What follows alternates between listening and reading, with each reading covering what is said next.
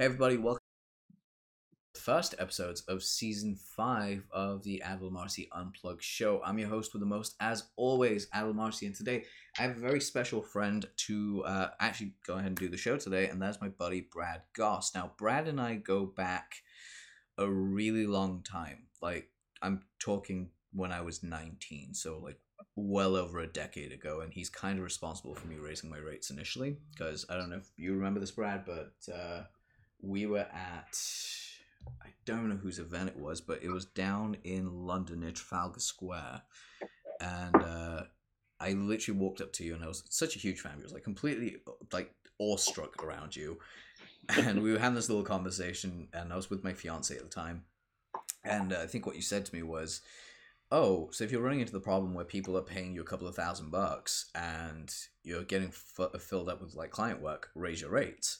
At the time, that was like mind blown. What are you on about? Raise my rates? Can I really do this? Something like five grand as well at the time that you told me to raise it to, and I was like, all right, cool. I did that, and fucking everything took off, and I'm charging like way more money to write copy. But that being said, Brad is an OG of the uh, of the online world, and just a really good dude. So dude, thank you for being here and taking the time to do the show today. Wow, that was quite the intro. I love it when I give really basic advice and people are like, that was the most impactful thing when you told me to put gas in my car. I was like, man, blew my mind. oh yeah, I mean, like when raise your raise your prices, boom. I think it's one of those things like as a kid because I was living in Leicester at the time, and for me, like five thousand dollars from a client was like an insane. Like that was the equivalent of like fifty grand for me at the time. I was like, right. oh my god, that's a lot of money. I'm like, now it's like, shit, five grand. I can probably do that. I, I won't even write a sales letter for five grand. It's like, no. Um, but yeah, dude. So you've been working uh, on VectorToons, who is today's sponsor, by the way. So just real quick shout out to our sponsor, VectorToons.com. Go there, check it out for all your cartoon bundles, commercial clip art, and everything. Really, it's it's fucking amazing. I love everything that Brad puts out there. Um, but yeah, you're you're now working almost exclusively just on Vector Toons now, right? Yep. How long's it been? Like about five years now? Seven years. Shit. Yeah. Damn. So how did you actually come up with the idea for Vector Toons? Because that's that's always something I've always wanted to ask you. Because previously, it's really strange. I I cannot recall what you used to do. I just remember you moving to VectorToons.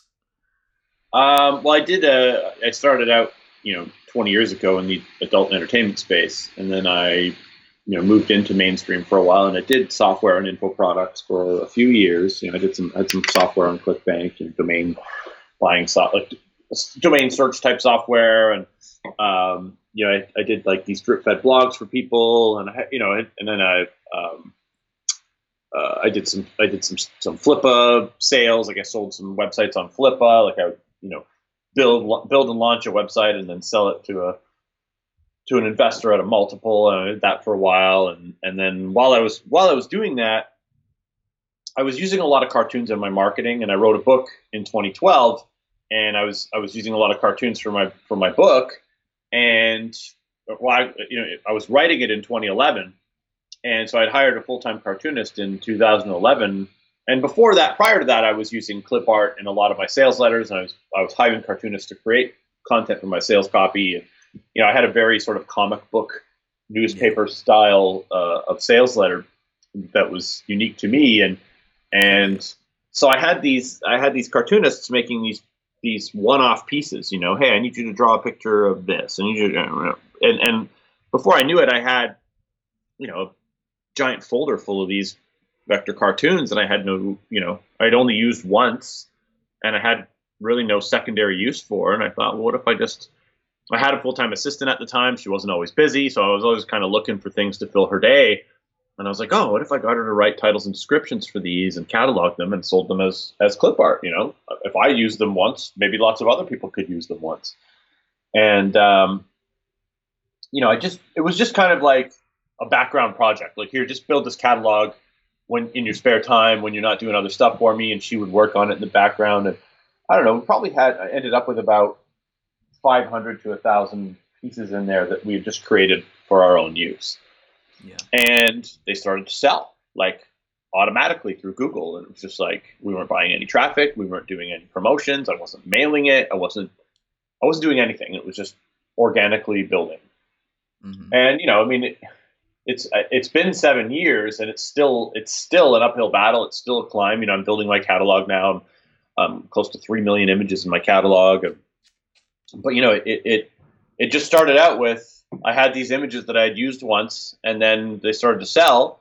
So, you know, like any good entrepreneur, I saw blood in the water, and I, you know, went for it. Went for it. Uh, see, I remember one of the things that you did for promotion for this when you were starting to get out there for it. I think it was like 2012 or 2013. Yeah, it was 2012 because I mean, hair was really long at the time. Um, I actually you gave out I think it was like 250 spots that you'd actually create 250 cartoon characters for one for each person that applied. I think I used your vector toon for absolutely ages as my avatar, like my little cartoon self. I was like, oh, okay. Now I was like, the hair doesn't suit anymore. I've got to change it out. It's like, damn it. it was so cool. But like one of the ideas that I really love about the way that your brain works is anyone that spends any time with you, you're immediately really chill about everything that you do. And I didn't get to see your talk in London because again I wasn't there at the time. But one of the things that I got uh, told later on by one of um, by Katrina and by Beth was that you started talking about success habits in particular. And like just very quickly, like what's what are some of your success habits that you have in the morning, and what are some of the habits that you have that actually bring you back into flow when you're actually out of flow? Like when you're actually like, ah, I don't want to work today. What is it that gets you back into that? If you um, yeah, I uh, for me, it's I mean, I wish I had. I, you know, it's funny you said before we started recording that you had endorphin, you were on high, an endorphin high, and I made a joke about exercising. And you know, I wish I could be like, oh, you know, I, like I wish my answer was, oh, I get up every morning and I go for a run and I swim, you know, and I have a giant breakfast like Michael Phelps, and then I, you know, I wish I could tell you that. Like I, like I, sometimes I, I, I kind of imagine myself as that person, but the reality is, you know, I, I, I get up in the morning um, usually about 6:45, 6:30 to 6:45. That's when my girlfriend's alarm goes off for her to go to work. So uh, her alarm goes off. She goes into the shower to get ready for her day, and I go downstairs and I make her a smoothie and I make I make a pot of coffee and I have a coffee with her before she goes to work. And then I, you know, if, if her kids are here, I, I I hang out with them. If they're not here, I hang out with just her, and I send them off at you know, they, I think they, I think she usually leaves here about seven thirty, and that's when I start my day. I, am I'm here by myself all day, and I, I mean, there's no habit to this, but it's just like you know, I get up, I have my coffee, and and and I, I get to my desk, and I start to attack whatever needs to be attacked, and and my I wish I could say I was a productive person. I'm not. So my success habits are. so I'm telling you all this, and then I'm going to tell you my success habits. Which well, to be fair, like uh, just to like interject there, like it doesn't mean that you have to be this high achiever. Yeah, I'm always on it. It's kind of like the, the most successful people that I love are like are the people that really don't work as hard as they need to. They're just like, no, I just do the thing I want to do, and I'm done. That's pretty much it. That is my habit. Is I get the work that I need done, done. Yeah, and that and that's definitely me. And there are times when I'm in I'm in the thick of it. Like I I do code sometimes. So when I'm coding and I'm building something new you know that will eat up a good chunk of my time and then i have a lot of time where i'm completely down and i do nothing you know i'll do like like you know the, the bare minimum that needs to be done and you know that like i order a lot of stuff on the internet so like if a package is coming i pretty much just take the day off and wait for the package to come like you know it's like oh, like like I it's it's like too.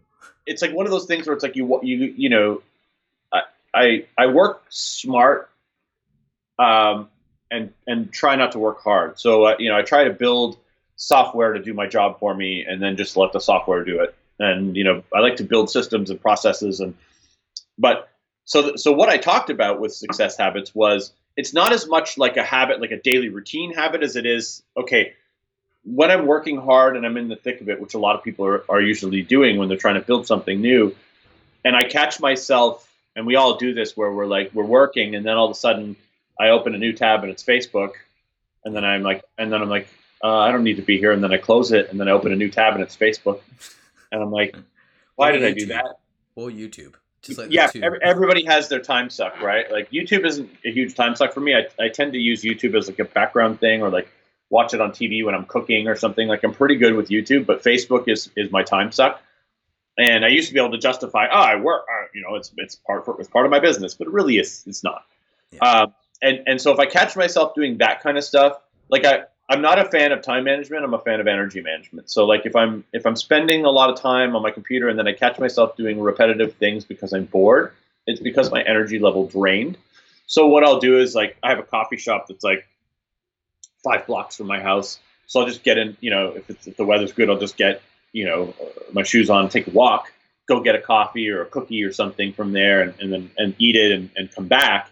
And I find that that like I don't do this with any structure. I just I just do it based on my energy levels. So if I catch myself doing anything, you know, if I if I'm doing any of that non-productive shit, and I'm like, okay, stop it. You know, you're being you're being ridiculous. I'll step away from the computer, do some kind of you know, take the dog for a walk, have a snack, you know, do take a shower, do something that's not work related, even like play, you know, my PlayStation or something, and, and like you know, try and do something that's that's that's gonna renew my energy when I when I come back. Yeah. And usually works. Like I've had situations where I've, I've been banging my head against the wall with a problem, and and you know, thinking that I need to just grind it out and figure it out and not leave my desk until I do, and then finally just break down and go for a walk to the coffee shop, and halfway there, the solution just pops into my head, and I'm like, why didn't I do this earlier? You know what? What's really crazy about that is the amount of times we all. Well, I'd say I do that too, but like, um, the amount of times that we do it because then the next time another problem comes up what do we do? We sit by a computer and be like i'm going to solve this rather than i can just go for a walk and it'll come to me then again. Yeah and it usually does you know and, and so some people have habits like knitting or you know they'll do something completely non-related to work like they'll have some kind of thing that they play with or like a fidget thing or a rubik's cube or for me it's just get away take a walk have something. I, I like to eat in those times. Like i'm a you know i like to snack so, you know, I'll have something hopefully healthy, but not always. I mean, Halloween just happened, so there's a lot of Halloween candy in my house right now. Someone's got to eat it. Um, so, you know, so to me that the that was kind of the number one success habit, and then the number two that I that I talked about was managing my hunger. So, so there's energy and then there's hunger, right? And I'm not talking about actual hunger as much as like financial hunger. Yeah. So I, I have a tendency to get lazy when I have too much cash. Oh, okay. And it's just a bad habit. It's like, oh, you know, I made a bunch of money this month and I don't, you know, technically I, I don't have to work for six months before I have to worry, you know, about about my cash reserves or whatever. And then I just get lazy. And I'm like, I don't have to work, you know, and then I'm like, oh, I'm gonna order a package. I'm gonna sit around wait for it all day. And so I catch myself doing that shit, and then I'm like, okay, I'm I'm too comfortable. And so when I'm in that mode, just like managing your energy, you got to manage your cash levels. If I have too much money in the bank, uh, or or used to be, you know, PayPal or whatever, I will. Uh, and this this works for the business and for the personal accounts. Uh, I will liquidate it. Okay. And you know, so like if I have, you know, like just say for the sake of conversation, your your monthly expenses are ten grand a month, right? And you have hundred grand in the bank, and you know you don't need to worry about paying your rent or any other ongoing monthly expenses for six to 10 months because you got all this money in the bank. What I'll do is I will take 80% of that money and put it into an investment that I can't liquidate easily. Right? So I'll buy stocks or I'll buy, you know, gold or silver or I'll buy some other some other vehicle where it's it's still storing the wealth, but it's now in a place where it's a little bit illiquid and harder to move so now I'm now it's you know I, the pain of, of of trying to deal with getting rid of that asset is is more than just making the more money that I need to make. So it kind of it puts me in, into a state of hunger where now I look at my bank account and I'm like, oh, I've only got a couple of months of money in here. I need to get working. And so it's it's it's just a you know it's like a shift of your cash into into you know you like for some people they like to buy real estate. I don't like to buy real estate. I'm not. I just can't. I can't. So I, you know, I, I, do stocks and bonds. I do gold and silver and platinum, like precious metal invest, investing. Um, crypto as well, sometimes. Uh, sometimes crypto, yeah, I, not as much anymore. I, I used to, I was in it way early, but like, you know, it, it's it's for me, it's the thing that that wherever it goes, it goes to a place where I you know I can get it again, right? If like something comes up and I need the money, I can sell the stocks or I can sell the metals or I can, you know, if I had to. But it's easier to make the money, so I'll always I'll always take the easier road, make more money. Go run a couple webinars, write some emails, you know, do do the work. Yeah. Oh, definitely. I totally get that. I mean, one of the things I really, really admire about what you just said there is we all get lazy in different areas. Like, I know for me, if I have, um, if I have not even too much money, but if I have more money than I mentally am okay with, I will start doing shit like spending it, taking time off work, all this, that, the other. I'm like, what am I doing? I have to catch myself. And the thing that you said about waiting for a package, I'm very similar, except for for me, it's phone calls. So if I have a podcast book like I, we have ours today, like we're doing this a bit at like an hour earlier than we um, originally booked it, and I'm thankful that we are because like my brain was going, okay, you have a podcast at two, and all I did before that was like I've got a copy to write, but my brain is like, eh, let's just go ahead and wait till two o'clock. yeah. Like, no, get it done now. and it's just such a fun little thing that you do that we do as people. It's just like our way of coping with uh, what there is. And it's really interesting that you actually the way that you spend your money is that you invest it because a lot of people if they have too much money they go out and just like spend it on really stupid shit. Oh, I do that too. Oh, I no, do that I know too. you do Yeah. that. I mean, like not as much. Like you put some money aside into investments, but I mean, like You know what? I've never, I've never driven a Lamborghini. I've never, I've never been one of those guys where it's like, oh, oh, I just made, you know, five hundred grand. I'm going to go buy a Lambo. Like, I'm just not. That, that's not.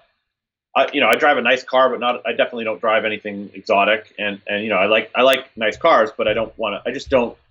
I'd rather put that money into something that can pay me for the rest of my life than something that's going to depreciate the minute I drive it off the lot. Exactly. I mean, that's a smart way of looking at it. Like, I've never like um, I get it with some people where they're like, "Oh yeah, I make all this money and I live frugally or I live the way they do." Like, my whole thing is um, the apartment I live in. I mean, you've been here and stuff. Like, my apartment, I actually love where I live. Like, it's perfect for me. It, you know, it, You're in a great area. Yeah, it's a great place. This is the most expensive apartment I've ever lived in, uh, up till now. And what's crazy about it is I'm more into investing in jujitsu stuff, like buying jujitsu stuff, or like looking at a bigger place if I want to move somewhere, or like little tiny entertainment things. Like I'll buy a new PlayStation game. Like you got Marvel Spider Man, and I kind of want to partially hope that that's because I influenced you too. I'm just like, yes, Yeah, you told me to. I was like, all right. it's such a good it's such a fucking good game but like um just stuff like that those little treats they work for me. Or like i'm getting an Inva- i'm getting Envato's bundle soon for like 200 bucks for the year. I'm like that right there is an investment for me to use and play around with so yay. Um but what i was getting at was like i've never had that desire very similar to you i've never had that desire to like i've made half a million okay let's go blow it on on one thing. It's like no. Let, let's go do other things that we can have little experiences enjoy it with Yeah. Um, and if you're one of those people that like you made half a million you went ahead and bought a lamborghini or an audi r8 or whatever it was and you love the hell out of that car and you just enjoy it because that's your thing power to you Oh yeah, absolutely. I'm not. Yeah, I'm not knocking the guys who drive Lambos. In fact, uh, you know, I'd be happy to take a ride. But sure but you know, it's it's it's it's just not me personally. It's just not like. I think there was a time when I was younger where I probably would have, but it's just not for me. It's like I, I think differently now, especially because I've been through. You know, uh, like I've been an entrepreneur for quite a long time long? Yeah, like 21, 21 years, full time entrepreneur. And in that time, I've been rich, I've been poor, and everywhere in between. And you know, so I so uh, because I've been through the ups and downs. Like early on, when I started to make a lot of money, I blew it like a drunken moment it came sailor yeah the You know, moment it 'cause I came just- came out because I didn't know any better, right? And then I had some hard times, and I was like, man, I, I didn't prepare for this. yeah because So now, uh, you know, I'm, I'm definitely more equipped to handle the ups and downs because I because I I had to get humbled along the way and make mistakes. Well, yeah, I mean, it's kind of the whole thing where it's like when you're going through it, you. I don't know if you have this thought process, but I used to have this thought process, and it's like, oh, I made this money. This money will always come in. It's Yep. like, no, it won't. Like, you will go through the seasons. You got to be very, very prepared for the seasons. Now, that brings me to this question I want to ask you more or less is um, because you've got like such a vast experience, you've been on the high end, on the low end, in between, you've done it all in that sense of those experiences, what advice would you give to someone today that is going through those experiences? They're like, okay, uh, I'm preparing to be an entrepreneur, or I'm going through a down period in my business. What advice would you give them to either keep them going or to prepare them for that fall? Um, I think it's for me. It's it's uh, understanding that you need to live below your means, and that's easy to say, and it's hard to do. Oh, especially yeah. especially when you're if you're at that down point where hey yeah Brad I get it I should have done that but I'm now I'm you know my expenses outweigh my income. Um, then that that's going to require pivots and shifts, and it's going to require you to get out of your comfort zone. It's going to require you to do stuff that you wouldn't have done when you were making a ton of money. And you know, I mean, coaching was something that I didn't do in the beginning because I just couldn't be bothered. And and when I was making lots and lots of money, it was easy for me to say no to people because you know I didn't want to teach them to compete with me. Yeah. And then you know when when when I moved out of adult entertainment from making you know millions of dollars and, and moved into uh, you know the mainstream space, one of the things I started doing because I because I had I had a significant downfall. Like I was, you know, yeah, I was I was riding Google number one for for one of the top terms in the space, and then, you know, lost it. Um, my, you know, I had this 2,000 square foot office. I had a staff. I had, you know, I, I was in over my head. There's no other way to say it. And uh, you know, and I and I was honest about it with people. I didn't I didn't lie. You know, I said, "Hey, I was number 1 for porn on Google. I know how to do this, but I also lost the position because I bought links and I made some mistakes and I did things I should have done." And, you know, uh, and then I offered coaching as like something that I could do to make extra money and and people lined up to take it. And it was something that I that I that I had that I did out of necessity, but then I realized I liked doing it, so that's why I still do it now.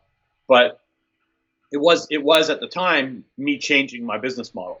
Okay, maybe people are are are willing to pay for me to help them, and they were, and I was able to do it um, because because I had been through the fire that they wanted to go through, right? And it didn't matter that I had come out on the other end of it scarred. In fact, I think that made it more real yeah, because like no one, uh, no one goes through the flame and comes out the other side like still looking good. If you did, you didn't go through the flames. You basically right. went through a little bit of, oh, I just kind of like walked around it. No, no, no. If you've been through the ringer, you know for a fact when you see it on the other person's face, you're like, that motherfucker's gone through what I need to go through, and they've crossed that bridge. So let's instead of me falling into the fire pits, Brad's gonna give me like a little walk around here. Yeah, and so I started talking on stages about my experience in that industry, and and that's what got me sort of a, you know, it, it put me in a in a position of pseudo authority in the mainstream internet marketing space, so that I was able to charge you know decent fees for my coaching and and and actually be able to help people because the more you charge them, the more you help them. It's a weird thing where like when you get people to come in, pay you two hundred dollars for a coaching session, that they, they, there's no there's no reason for them to even listen to you or take action. But if they pay you two thousand or twenty thousand for coaching, they're much more likely to to pro- to do the work just to prove you wrong.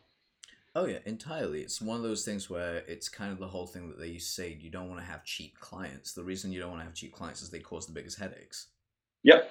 Like I've had that with um like just speaking right now, like one of the pieces I'm writing for, the client I have is fucking amazing. I love it to pieces like I sent her the quote and everything with a percentage deal and everything. It took her three minutes to make the decision and send me the money. And I was like, that's the type of clients that I like because she's low she's low stress. Like I'm I think I'm like two days late on delivery and I sent her a message saying, Hey listen, the only reason I'm late is because this came up, I don't like how it looks and I'm redoing it so I can send it over to you. Her response was, Oh, awesome, I'm so glad, thank you for letting me know and just went on it. Whereas other clients are like, hey, dude, I'm gonna be like five minutes late. I'm running behind on this call. I just need the bathroom or whatever. And they're like, no, you said you'll be done by five. I'm like, whoa, you did not pay me enough to actually give me this much attitude. those clients get those clients get fired. I just give them their money back.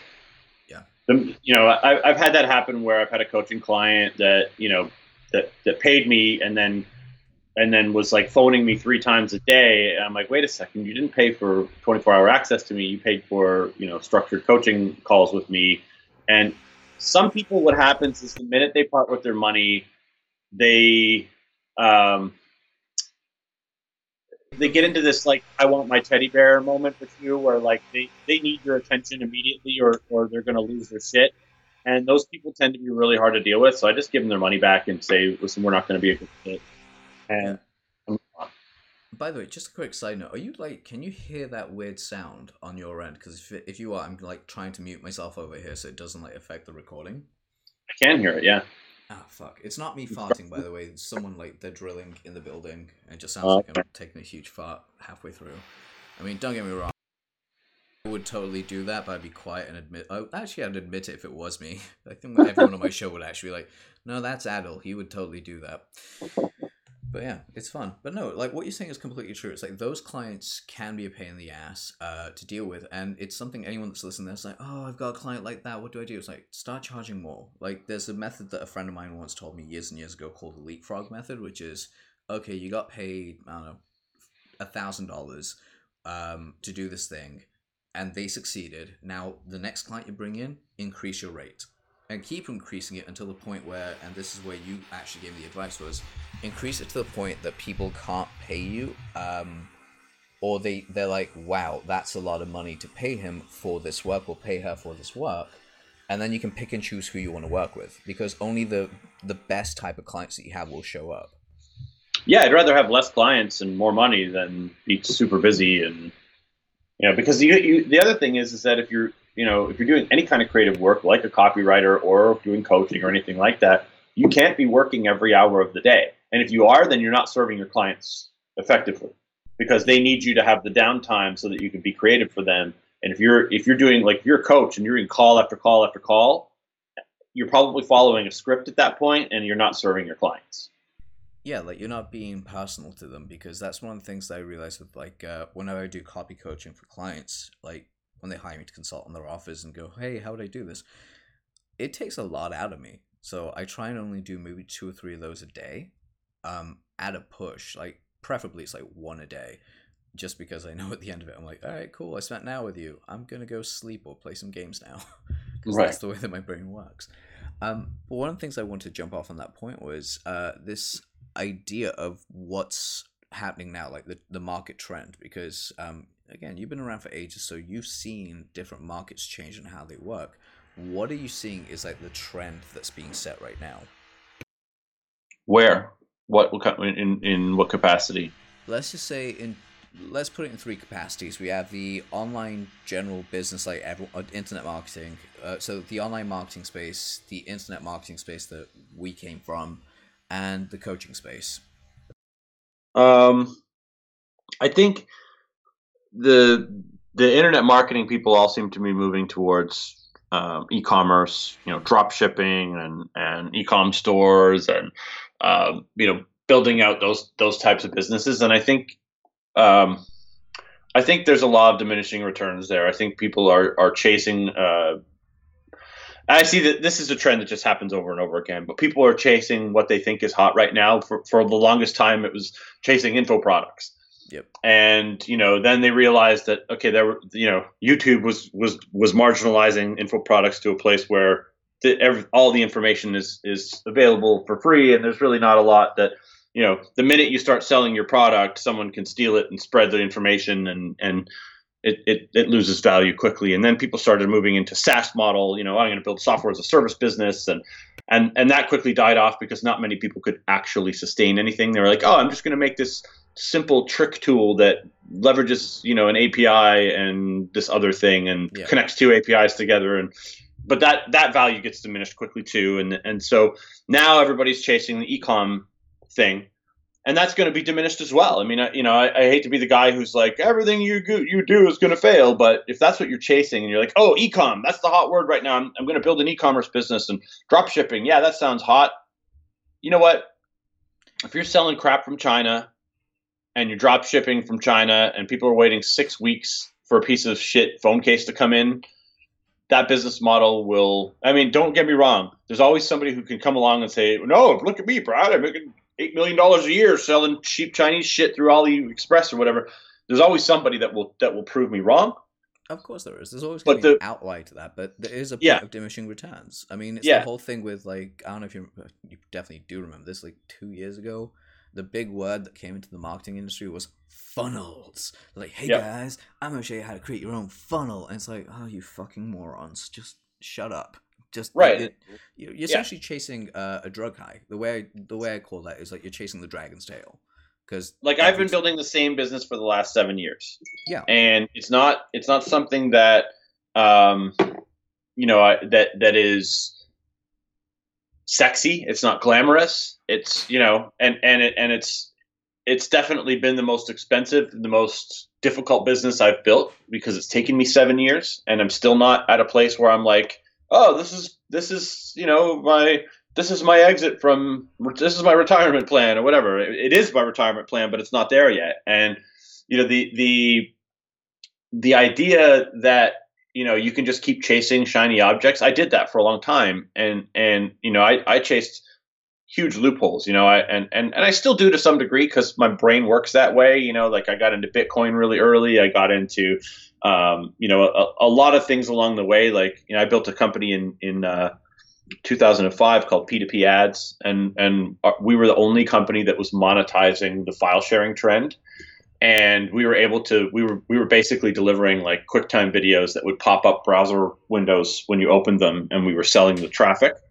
And we were getting you know millions of pop-ups a day, and we were selling them to to the highest bidder. And it was you know we had an ad agency, and I'll, I remember I'll never forget we we went to AdTech in San Francisco, and the guy that we hired to be our CEO his phone didn't stop ringing. It was VCs begging us to go out for dinner, and we didn't. And we like the company was making so much cash that we were like, we don't want, we don't need your money. And they, and the more we told them we didn't need their money, the more they begged us to have dinner with them. And it was like, like VCs chased us all around San Francisco that weekend when we were we were at a conference, and you know we we were killing it. And then one day LimeWire shut down and they were like, "Oh, you know, we, we've changed our business model, and we've, you know, they shut down their, the, they basically they took control of their network and shut shut us down. We were we were technically just spammers, um, you know, but we were making a ton of money, and then it was gone, you know. And then I was at the top of Google, and I was making a ton of money, and then it was gone. And then you know, so I so I, I learned the hard way that the more you chase this stuff, it's like you can get the highs, but then you're also going to get the lows. Whereas if you build something that's like real and sustainable and yours and proprietary, it's way harder to do it's really easy to say, oh, I'm going to sell T-shirts. I'm going to go find somebody else's design, and I'm just going to change the color, and I'm going to steal that that idea, and then I'm going to create T-shirts. That's law of diminishing returns. Oh, I'm going to sell the same crap everyone else is selling. That's a law of diminishing returns. You're up against eBay, Amazon, Etsy. You know, all these big players are selling the same Chinese shit you're selling. How are you going to? What's your point of differentiation? What's good? What makes you stand out? What makes you better than everybody else? And if you don't have that, you don't have a business. You you're you're literally chasing trends. Oh, entirely. It's kind of the whole thing. Like I always tell people, um, I love the fact that some people are now saying info products are dead. I'm like, no, they're not. don't be a fucking idiot. Like that, that, like some stuff, fair enough. They don't. It works and it doesn't yield as high of a profit as it used to. But if you're consistent with it, yeah, it still works. I mean, look at Dan Kennedy's newsletter, like GKIC Inner Circle. That's been running since the 80s. He's been consistent to that and he still makes multiple millions off that letter. But that's his and that's proprietary. Most exactly. people who get into info products, they outsource the writing, they get it it's all done through online research and bullshit and, and they're not actually creating anything that's unique to them. Yeah, it's basically I'm in this, I'm gonna try and find a way to make money, but I'm not really into it. It's like a, a really fat person trying to write a health product, basically is what it is. Right. And and you, you can't chase you know the, the the thing is is that you're you're really just if you're in those spaces and you're not creating anything special, then you're just a reseller chasing commission. Yeah. And you might think you're building a business, you might think you have a quote unquote e-com store or whatever, but you're selling the same shit everybody else is selling. So there, you know, it's going to dwindle down. It really is. Like so few people actually even look at that stuff and go, "Oh, this is what's happening." It, it's a, it's a pain in the ass, and you know, it is what it is. Now, one of my questions I did want to ask you particularly because I have this really weird feeling that you're also a movie buff. Are you? Um, a little bit. Not not really. Like I like movies, but not. I wouldn't call myself a movie buff. Yeah, but like you do like movies because Yeah. I've, I've actually spoken to someone before and they're like, "Yeah, no, I don't watch movies or TV or anything." I'm like, "Okay, do you read books?" They're like, "No, not unless they're business." I'm like, "Okay, you must be a hoot at parties that aren't business related." So my curiosity to you is, uh, have you seen? Uh, well, it isn't out in, in Canada yet, but are you going to go see Bohemian Rhapsody? Um, maybe. I will. Uh, okay, do you like Queen? Is my only question really here. Is like even on Yeah. level. Okay, Yes. then go watch it. Okay. If I recommended Spider Man, then I recommend Queen wholeheartedly, like Bohemian Rhapsody wholeheartedly, because uh, I'm not a very emotional person. I'm learning how to become more emotional as time goes on. And yes, the irony is not lost on me that my job actually requires me to get into someone else's headspace and write something emotional to get other people to like take an action. it's not lost to me that I, I have a hard time with getting emotional and stuff. Um, but Bohemian Rhapsody, I watched that. It was funny. It was the highs, the lows. It was an emotional roller coaster. I almost cried twice watching the movie. Wow, you just wrote the review. Yeah, that thing is amazing. If uh, Rami Malek does not get an Oscar nod for this movie, I am calling bullshit. Because his portrayal was so good, I forgot that it was an actor playing Freddie Mercury. I genuinely thought that was just Freddie. Wow. Yeah, it's an insane movie. Um, but one of my favorite questions to really ask on the show is, I'm glad you, you do like movies, is this question I have about um, if there were three books that you could recommend, and I say three books, but there is a caveat here. It's like two nonfiction books, and the third thing could either be a fictional book or a movie that you'd recommend to everyone listening to go watch that'll help their mindset impact, whatever it is, just something you want to share. What would those be? Um, I don't read fic- fiction books, um, mainly because I'm dyslexic and I really can't read. It's audiobooks only, and I just can't do fiction audiobooks. So uh, I'll, I'll give you a movie. My favorite movie of all time is Death to Smoochy. Ooh. Um, we'll actually even talk about that movie. it's it's it's it's pretty dark and weird, and it's Robin Williams and Ed Norton and Danny DeVito and and it's brilliant. It's like I think it's one of the best movies ever made. Um, that's kind of my my oddball pick for a movie, and then like one of my favorite movies, like I like I literally cry every time I watch it. Is Forrest Gump. I know that's like you know Aw, a lot of people say- sweet. a, a lot of people say that, but you know, I, I, I don't know. I, I love it at the end when when his when his girlfriend marries him and gives him AIDS. I think that's great. Um, so I, I think, um, and then and then if I'm to pick two books, well, they can um, be audiobooks as well. They don't have to be. yeah, yeah, yeah, the, yeah. They're all, all most books are available on audio. Um, I'm just looking at my Audible here because I mean, it, th- this changes from for me from time to time. But like anything Malcolm Gladwell, I will read, and I love Malcolm Gladwell. He's like one of my favorite authors.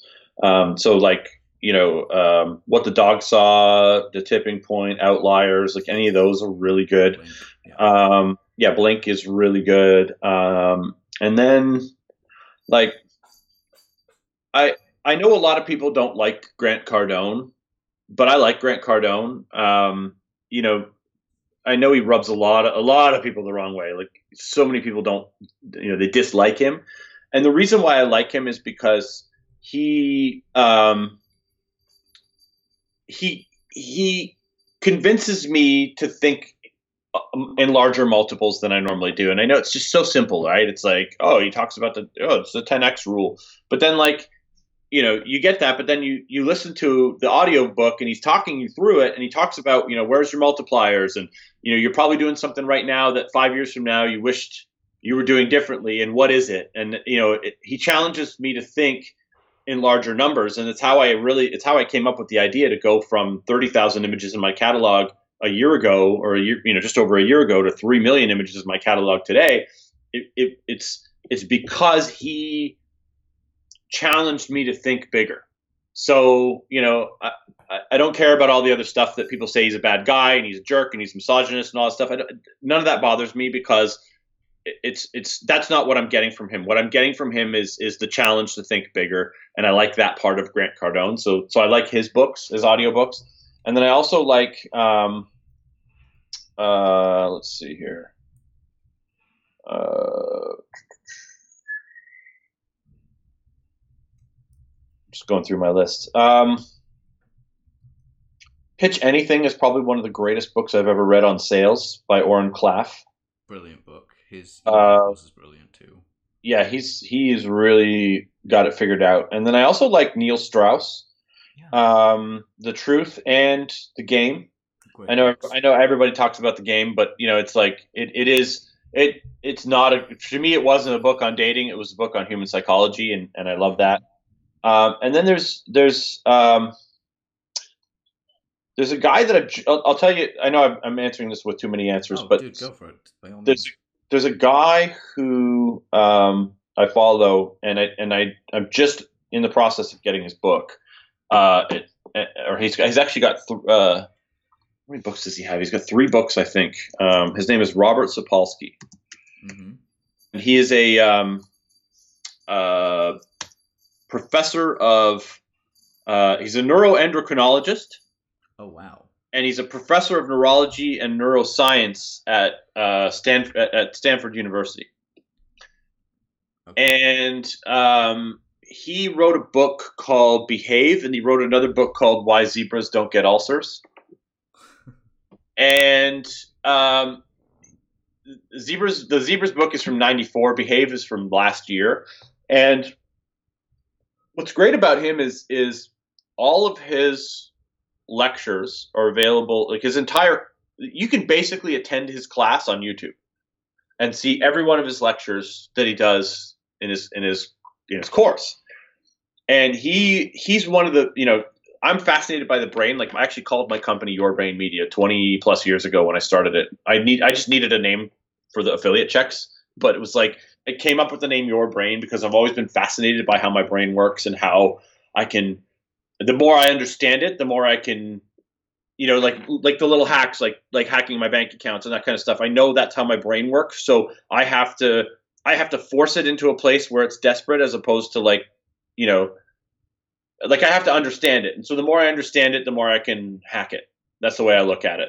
And so this guy he talks about you know the deci- how how your brain makes decisions and it goes how far it goes back to like the fight or flight response and you know how much nutrition your mother had in the womb and how, what you had to eat that day. And you know he talks about things like like you know if if uh, they, they looked at parole hearings and the, the judges that that that ruled on parole and they and they found that people who had the exact same criteria had different outcomes based on how long it was after the judge's lunch. Yeah, I think Right, so- like um, if it was like almost immediately, it was a lenient. Uh, Was it lenient? The yeah yeah yeah. if the judge had a full belly he was much more likely to rule to give you parole or probation than if he was hungry. So if it was like right before lunch he was a jerk and then right after lunch he was nice and then right before the end of the day he was a jerk. So if you you know if, if you're ever up in front of a judge you want to be there right after lunch. You know and, and so you know he talks about all this kind of stuff and it's like okay you know understanding that like you know there are i i used to have a business partner years ago who i couldn't talk to that person without i couldn't bring up any new ideas without them having just eaten.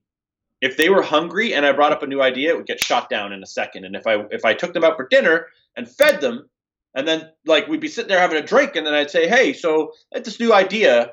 They'd be like oh my god that's yeah let's do it. That's great. You know like and i and i you know you you learn how to manage people better the more you understand how the brain works and Oh, so entirely. and, and it's not manipulation it's just understanding that your brain is not equipped to make good decisions when it's hungry or it's not equipped to make good decisions when it's scared or you know and there's all these things i or if i scare you like the, you know um Oren Klaff talks about the, the the croc brain, the amygdala, a lot in Pitch Anything. And he talks about how he he creates confusion in the in the amygdala so that rather than rather than putting the, the, the person he's pitching into a place where they where they're bored or they feel like I know what's coming next, they create doubt and questions and make them and make them uh, pull more out of you. And you know, there's there's all this research and science behind the brain, and the more you understand how it works, the better you'll be at writing copy, the better you'll be at selling, the better you'll be at persuasion, the better you'll be at influence. You know, all that kind of stuff. Oh, entirely. It's like one of the things I tell people constantly is I read a lot of books, and uh, not even because I was like, oh, I read a lot of books. It's like no, I read specific books to look at the psychology. Like, um, like you, dyslexic, but not as bad. Uh, so I can read like fictional books. Uh, one of my favorite books to read is The Crucifix Killer. Why? Because when I looked through the story of it, I was like, this book has me hooked, and it takes me ages to finish an actual physical book. Um, I devoured it in a day and a half. I was like, why did I devour this book so quickly? And look, went back and looked at the psychology behind why they had me hooked in and what triggers this author was actually hitting on. Like suspense was there, there was um, payoff, there was you know misdirection, subversion. There's all these different elements, and again, it's not manipulation. And this is really why I want to kind of get to this. There's three rules uh, for me. There's three sides of, the, of a coin, really. There's manipulation, which is the dark side.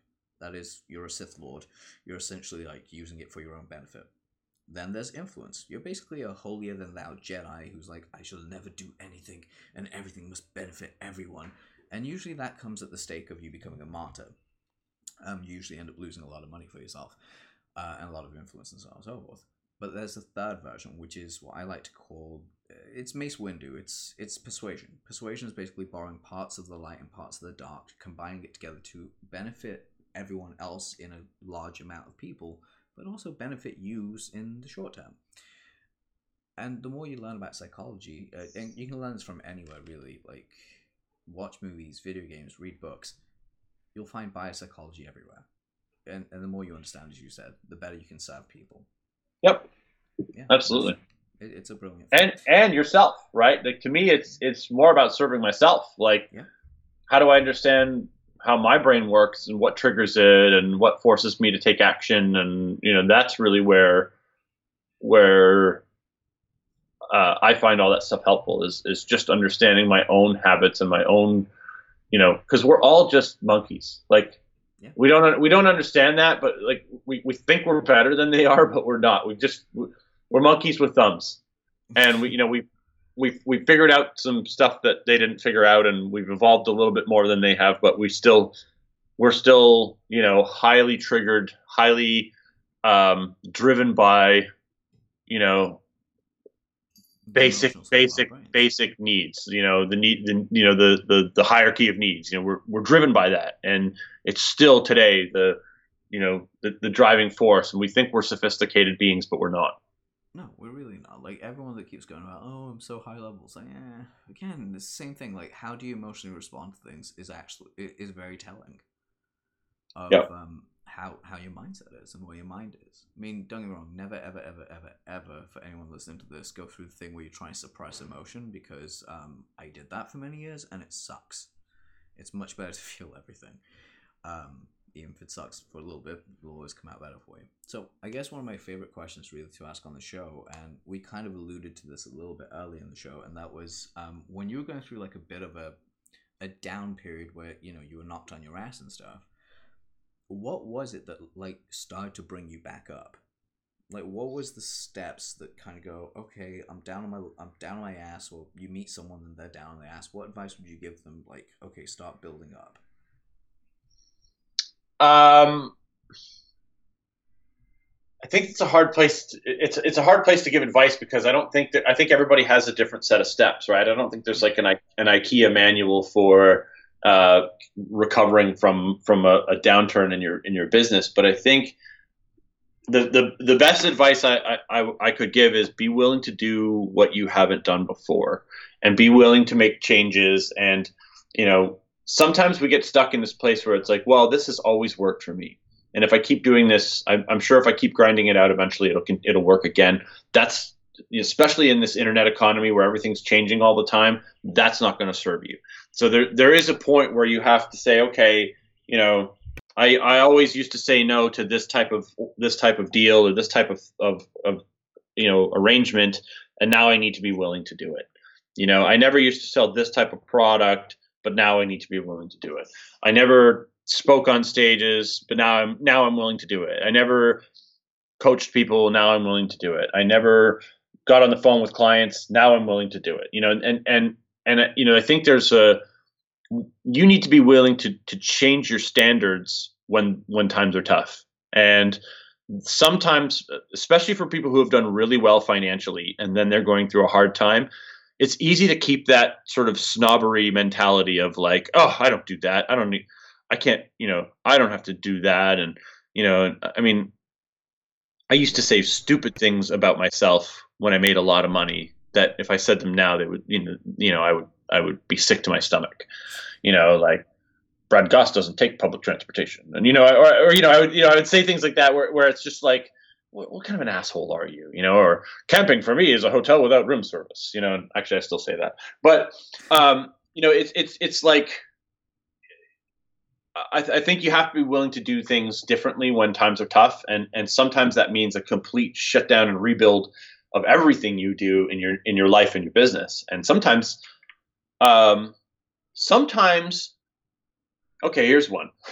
sometimes the people in your life are the actual thing that's holding you back, and it's not their fault they're not doing it purposefully. They're not intelligently saying, "Oh, I'm going to hold this guy back. I don't want him to be successful." But it's it's it's the social contracts that you have with these people that are that are slowing you down. And so it could be, you know, you have a social contract with your spouse to watch the Real Housewives of whatever, and you know, three nights a week you're watching reality TV when you really should be at your desk doing something that you know you should be doing you need to have that conversation with that person and say and you know don't tell them hey you're holding me back. Say hey this activity is not serving me well right now and you know i would like to change our arrangement of watching this show and either it's hey maybe i'll bring my laptop up and sit on the couch with you while you're watching it but i'll do some work on my business or i need to go to the office because i need to quiet whatever that is you need to have that conversation with that person and change the social contract you have with them. And it could be you know you go out drinking with your friends every other night and you know that's like slowing you down and, and or, or not serving you well anymore. And the problem is is that if you stop doing that without having the conversation with those people they're gonna they're gonna see that as like a, a negative thing they're going to see that as oh he's too cool for us or he doesn't want to hang out with us anymore. So you need to have those conversations with the people that are that are holding you back. And and when i like again when i say they're holding you back I, I mean it sincerely. They're not doing it on purpose. And and it's and it's you holding you back too because you're engaging those habits. But you can't just break the habits without having conversations with the people you love because they won't know. And then they'll get mad at you and they'll and they'll see it as a they'll see it as a as, as like a negative move towards them so you have to you have to change those relationships. And then you also have to change the relationship you have with yourself. Like i said you know the things you say about yourself to yourself to others and on social media will actually be how you define yourself. So those things sometimes have to change too. Like sometimes, you know, you have to go on a social media diet. Like I, you know, I went on a, I used to be on Facebook all the time, and then I, and then I kind of went on this diet where I pulled back from it for a while because um, I was going through some personal shit, and, and at the same time, like I had just been, um, I just, I just went through this, this thing where like all of India was after me because I, I, I shut down some site that was stealing my copyrights and this happens to me a lot where I shut down. I get I get Facebook pages or YouTube accounts shut down, and then people get their little mafias after me. And so th- this in this case, it was like a quarter million people in India were like all descending and reporting all my photos. Facebook. I had a call with Facebook security. They were like, you know, ready to shut down my account, but they realized that it was like that that I was clearly up against something, and you know they that after that, and I, when I kind of realized maybe I'm spending too much time on social media. These people, you know they shouldn't have this much effect on me. And so I so I, I took a I took a diet and I and I pulled back, and it definitely helps you to make change because now you're not you're kind of doing it in this quiet little bubble that nobody else is watching. Um, so you know, social media diet, change the relationships you have with people, and then change the conversations you have with people. You know, it's easy to have, um, you know, a a parent or a sibling or a spouse that um, brings anxiety into your world where like you tell them that you're doing something and then they're and then they're the ones that that voice the risk to you yeah. you know you, you you know maybe you like you have a you have a parent that that's like oh you know you made less money this month than you did last month and maybe you shouldn't be telling that person your numbers. And you know maybe maybe you have a a, a business partner that's constantly you know giving you a hard time about about money because the company's having trouble. You know that that person needs to be shut out as well. And maybe you need to end the partnership buy them out or let them buy you out or whatever. You know they're you have to you have to when times are tough you have to manage anxiety. And it's not just your own anxiety other people's anxiety is contagious. So if you're having a tough time you know it's it's easy it's easy to get into this rut where like you find all the other people who are having a tough time and, and now you've got a group of people who you can just be sad with and complain about it with all the time. That's not going to serve you well. And it's not going to serve you well to be around the people who are constantly worrying and asking what you're going to do. That doesn't serve you well either so you really need to control your environment the people in your environment and the conversations you have the internal dialogue like your your self-talk all needs to change yeah and without me even asking my third question you kind of already went there and did it so that's kind of awesome. Um, but, question. Dude, oh, the third question was basically just going to be like, um, if you give any piece of advice to someone right away, you just basically went ahead and did that. And social contracts are really, really hard if you don't manage them properly. Like, um, kind of one of the things I do have is uh, one of my social contracts I have with one of my friends is that I'm learning to manage a little bit better for myself. Is whenever I because I'm an extrovert, so like whenever I have company around, I will I'll stop working. Like I won't work if there's company. Like I just for some reason my brain goes, oh no, we've got company, we're not gonna work. We're gonna go chill out and spend time with them, we'll come back and do the work later. And that puts me in like really bad positions. And changing that social contract with just one of my friends that was here this week, um, I said, okay, hey, listen, you go do whatever you need to. I need to get my work done because I'm a little bit behind on some stuff. I just need to get done. They're like, cool, great, whatever, that's fine. Hang out. We'll hang out afterwards when you're done. Right. Simple shift like that makes life yeah. easier.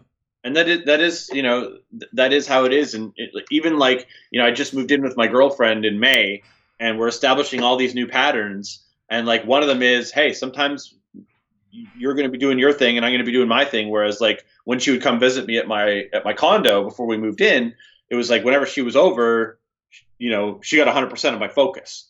And now that we live together, it's like okay, well, now we're together all the time. So sometimes I'm going to go to my desk or bring out my laptop or or play Spider Man while you're doing your own thing. And that was like a sh- that was a weird shift where like I felt almost guilty in the in the first little while doing that. But then I'm like, no, no, this is how this works. Like we're living together now. We're going to have to do things separately sometimes. And it's like you have to go through that shift. And and sometimes for sometimes that's hard for people to change that like pattern. It's like people expect you to do what you've always done and you expect and you expect people to expect you to do what you've always done yeah and it's so true like very few like it's just that shift that changes so many things and environmentally again that's a whole different thing uh, that works together for you now that being said uh, brad thanks for actually taking the time to be here man like seriously you've given so much knowledge away today that i think everyone listening to this has to go back and re-listen to it um, just on book recommendations alone, I think you killed it. Thank you. That's a good thing. But guys, go check out uh, vectortoons.com. Uh, Brad's stuff is incredible. Like everything the guy puts out is high quality. Like there's nothing that he puts out online or anywhere that doesn't have quality to it. And as to be fair, dude, like anyone's actually even going to listen to you, like within five minutes of hearing you speak, they know for a fact it's like yeah, if if this isn't right for me, Brad's not gonna hound me on like, I want a refund, and Brad's gonna be like, no. It's like, yeah, here you go. Fuck it, it's less stress for me.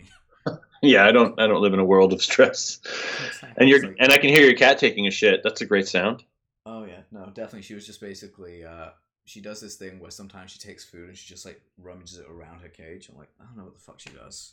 At least she's not doing the thing where she shits half in and then half out again that was a pain in the ass. And by the way, for the people that are listening, Brad, when he was at my place, actually figured out how smart my cats can be because I put them away to open a window, like two windows. So they faked having a shit, so I would actually go check, and as soon as I went to check, they ran out. Yeah, they're like they're smart little bastards. Yeah, they figured they figured out how to hack your behavior. yeah, so quickly. Like cats yeah. are really good at that. But yeah. uh, Brad, thanks again for being here. And guys, go check out vectortoons.com and um, yeah, follow Brad on everywhere that you can. He's just a good dude to like follow around and get his book. It's a little bit older now, but it's it's still a good read. Um, was it, what was it? Half baked? Was that the title of your book? Chronic Marketer. Chronic Marketer. That's it. The Adventures. Of, oh, I can't remember the full name, but I remember it had that in there. But Chronic Marketer, go check it out. It's brilliant. And dude, thanks again for doing this. Thank you. See you later. See you guys soon.